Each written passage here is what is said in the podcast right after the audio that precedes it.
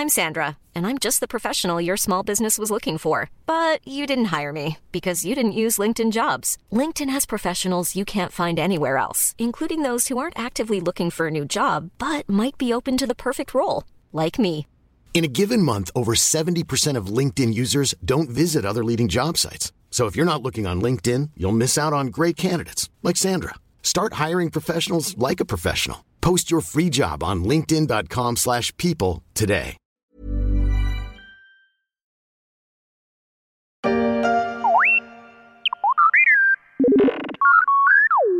Parlez-vous quantique? Vous êtes-vous déjà demandé comment fonctionne un électron, un grain de lumière, une molécule? Non?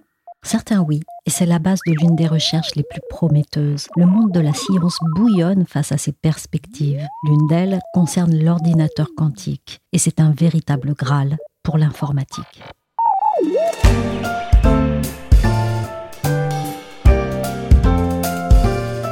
Je suis Michel Varnet, vous écoutez La Story, le podcast d'actualité des échos, et on va chercher à comprendre ce qui, dans l'ordinateur quantique, est du domaine du rêve ou du réalisable.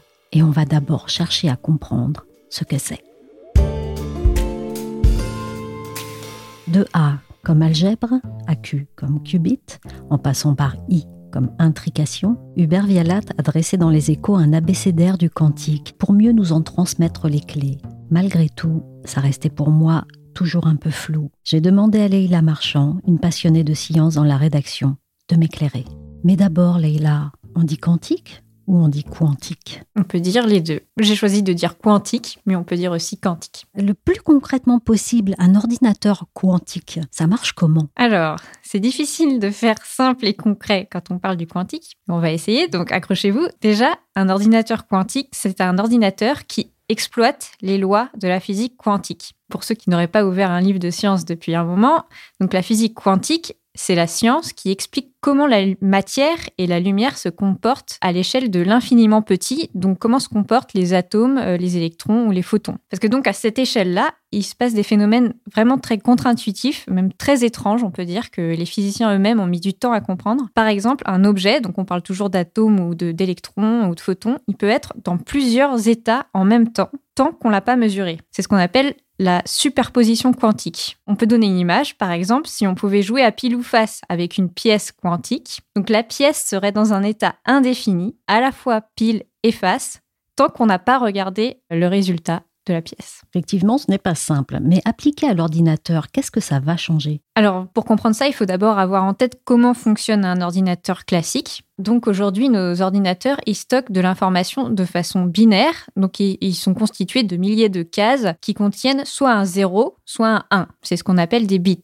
Donc dans un ordinateur quantique, c'est la même chose, sauf qu'on utilise des bits quantiques justement, donc qui sont appelés qubits et qui sont dans un état indéterminé, donc où les valeurs de 0 et de 1 sont superposées. Donc c'est grâce à cette loi de superposition quantique qu'on a vu tout à l'heure avec la pièce. Donc qu'est-ce que ça change? Eh bien ça veut dire qu'un ordinateur quantique, réfléchit très différemment d'un ordinateur classique. C'est-à-dire qu'au lieu d'explorer un à un chacun des chemins, il va être capable d'explorer tous les chemins en même temps. C'est pour ça qu'il va pouvoir calculer beaucoup plus vite. Pour donner un ordre de grandeur que ce soit plus clair, un ordinateur quantique, celui qu'a présenté Google récemment, il est capable de venir à bout d'une opération extrêmement complexe en 3 minutes, alors que le plus avancé des ordinateurs actuels aurait mis 10 000 ans. Et quelles sont les attentes par rapport à l'ordinateur quantique? Donc un ordinateur quantique, il va pouvoir euh, donc faire des calculs extrêmement complexes, donc faire tourner des algorithmes très très complexes, bien trop complexes pour des ordinateurs classiques. Un des plus prometteurs, c'est l'algorithme de Shor, qui consiste à factoriser n'importe quel nombre. Ça va être à nouveau compliqué, mais par exemple, si on donne à un ordinateur quantique le nombre 437, il va réussir à déterminer que ce nombre est le produit de 19 multiplié par 23. Donc c'est difficile parce que dans l'autre sens, c'est facile de dire 19 par 23, ça fait 437, mais de deviner de quel nombre euh, premier un nombre et le produit, c'est très compliqué. Et ça, un ordinateur quantique, il va pouvoir le faire avec des très grands nombres de 6, 8 chiffres. Et c'est une opération très compliquée à faire. Ça a l'air de rien comme ça, ça a l'air juste d'être euh, des, calculs mathématiques. Mais en fait, tous nos, échanges euh, sur Internet, nos discussions en visio, euh, nos, nos paiements par carte bancaire en ligne, ils seraient plus en sécurité si un ordinateur arrivait à faire tourner ce genre d'algorithme parce qu'il pourrait casser le système de cryptographie qui protège aujourd'hui nos, nos, communications. Si je comprends bien, Leïla, c'est un ordinateur plein de promesses, mais qui contient un risque. Cette promesse, cette capacité de l'ordinateur quantique à faire tourner l'algorithme de Shor est d'abord une menace aujourd'hui, parce qu'elle menace euh, notre système de, de communication actuel, mais elle pourrait justement nous servir à améliorer la sécurité de nos communications dans le, dans le futur. Dans le domaine informatique, c'est une révolution ou juste une évolution? Non, ce serait vraiment une révolution si on y arrive. Ça chamboulerait vraiment de nombreux domaines. Donc tous les domaines où il y a une grande quantité d'informations à traiter, l'ordinateur quantique pourrait s'avérer utile.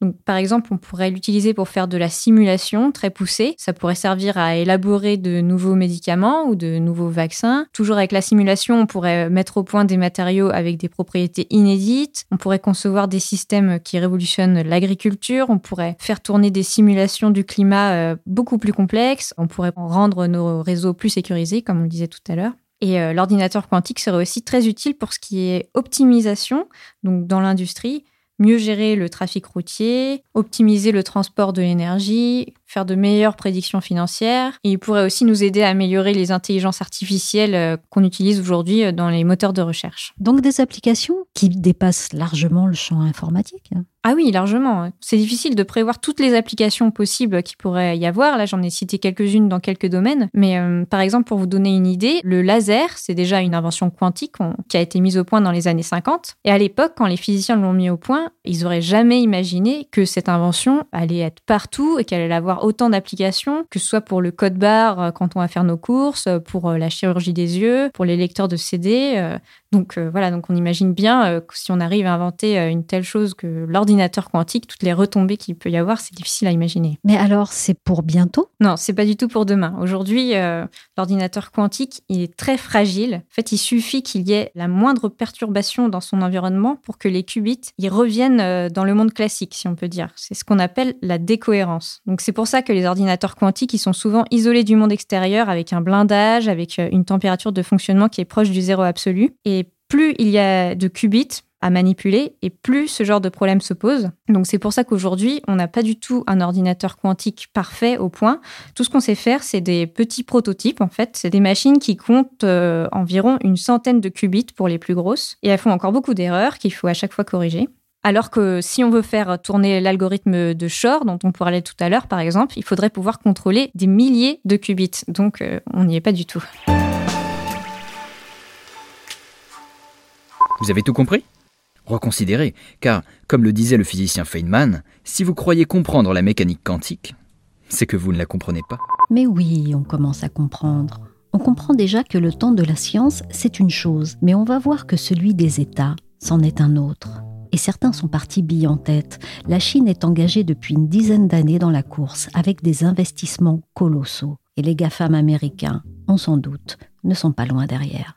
Mais en Europe, où en est-on? On s'y intéresse de très près. En Europe, il y, a des entreprises comme par exemple euh, Atos ou Thales en France. Florian Deb est journaliste au service high-tech des échos. Qui euh, travaillent sur ces technologies. Atos, par exemple, fait des, des simulateurs euh, quantiques pour mieux euh, parvenir à créer un véritable ordinateur quantique.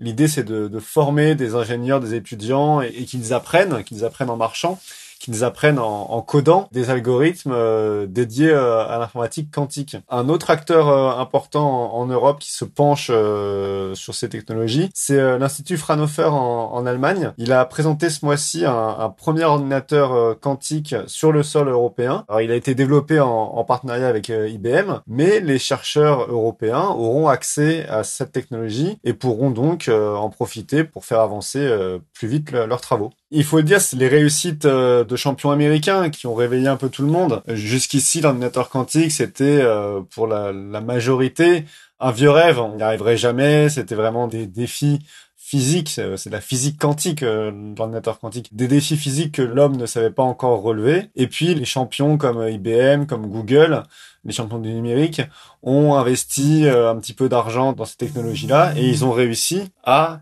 créer des prototypes. C'est pour l'instant des, des, ordinateurs de, de, laboratoire. Ils ne fonctionnent que quelques secondes. Euh, ils sont pas encore vraiment exploitables. Mais on voit que l'ordinateur quantique sera une réalité probablement un jour. Du coup, plus en plus de monde se dit que c'est possible. Alors, on a vu avec Leïla Marchand que la technologie reste assez incertaine. La grande différence, c'est qu'on a décidé d'y croire maintenant en Europe? On y croit beaucoup et on y croit tellement que l'Europe veut même être première dans cette euh, nouvelle euh, industrie de l'informatique. Contrairement à ce qui s'est passé pour beaucoup d'autres euh, technologies dans, dans, le passé, je pense au web par exemple, je pense au, au cloud computing, L'Europe n'a pas du tout l'intention de regarder passer le train. À Bruxelles, on, n'envisage rien d'autre que la première place sur ce marché euh, dans les années à venir. C'est notamment euh, l'une des passions du, commissaire européen Thierry Breton, le, le français. Et évidemment, toute l'industrie de l'informatique quantique ou du supercalcul profite de ce moment pour investir, pour grandir, pour euh, améliorer les, technologies euh, existantes. Et la bataille sur le marché euh, devra sans doute compter avec les acteurs européens. Et pour y arriver, ils vont employer les grands moyens, c'est-à-dire, enfin, il y a beaucoup d'investissements à la clé. En tout cas, il n'y a aucune raison cette fois-ci de, de, souffrir de la comparaison avec les, les investissements que peuvent faire les, les États américains ou, ou, chinois. Au total, les pays de l'Union européenne vont investir 8 milliards d'euros. C'est à peu près autant que ce que les États-Unis ont, ont prévu de dépenser d'ici 2027. Et c'est un peu moins que l'enveloppe chinoise, mais beaucoup d'observateurs me confiaient que les, les, chiffres chinois étaient euh, sujets à, à, caution. L'idée euh, derrière ces investissements, c'est de, de, pouvoir euh, prendre de l'avance, arriver avec des entreprises et des utilisateurs de ces technologies quantiques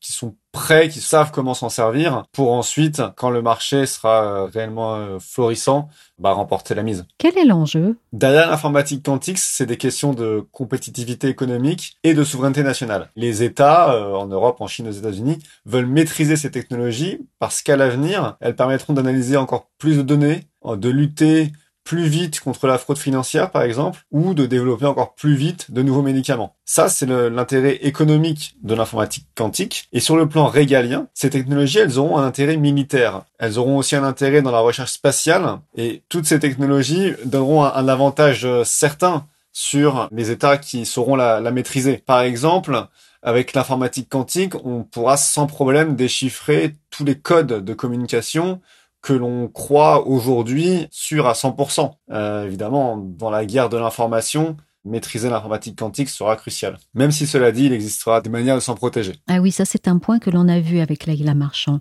La question se pose sur l'algorithme de Shor, c'est ça? Il y a un algorithme qui sera effectivement euh, victime de l'ordinateur quantique si celui-ci euh, arrive à fonctionner. Alors nous, Européens, quelle est notre force dans cette course? L'Europe a des atouts. Elle a notamment des chercheurs euh, spécialisés, reconnus dans ces technologies ou plutôt dans ces sciences. Pour l'instant, c'est beaucoup de sciences. Je pense par exemple au français Alain Aspect. L'Europe a aussi des grandes entreprises qui développent euh, ces technologies. On a cité tout à l'heure euh, Atos ou Thales et des entreprises qui les utilisent. Par exemple, en, en France, euh, déjà, EDF, Total, Airbus, il y en a d'autres, s'intéressent à ce que ces euh, ordinateurs quantiques pourraient leur permettre de faire à l'avenir. Et ça, c'est une bonne nouvelle parce que elles ne découvriront pas ces technologies, quand elles seront prêtes, elles auront déjà des projets et évidemment, ce sera une façon d'accélérer. Bien positionné dans le secteur, Pascal espère porter la puissance de son simulateur quantique à 100 qubits d'ici la fin de l'année, puis à 1000 fin 2023. La start-up française pourrait être le premier acteur européen à atteindre une telle puissance de calcul dans le quantique. Enfin, en Europe, il y a aussi pas mal de startups qui se sont emparées du sujet. On peut citer par exemple les Français euh, Pascal qui développent un processeur pour ordinateur quantique et on pense aussi aux, Finlandais d'IQM qui espèrent développer euh, un ordinateur quantique eux aussi. Pour terminer, vous dites quantique et pas quantique. Je dis quantique, mais je n'ai toujours pas compris quelle était la, la bonne prononciation. Le temps de l'ordinateur quantique est à venir. En attendant, on vous laisse le choix dans la prononciation. C'est promis, la machine ne se vexera pas. Merci à Leïla Marchand et à Florian Deb, journaliste aux échos, pour leur pédagogie sur un sujet pas facile. La story s'est terminée pour aujourd'hui. L'émission a été réalisée par Willy Gann. Pour suivre la story, n'hésitez pas à vous abonner sur les plateformes de streaming et de téléchargement de podcasts comme Spotify ou Apple et à nous donner 5 étoiles si nos émissions vous ont plu. Pour suivre l'actualité à travers nos articles, nos analyses ou encore nos enquêtes, rendez-vous chaque jour sur leséchos.fr.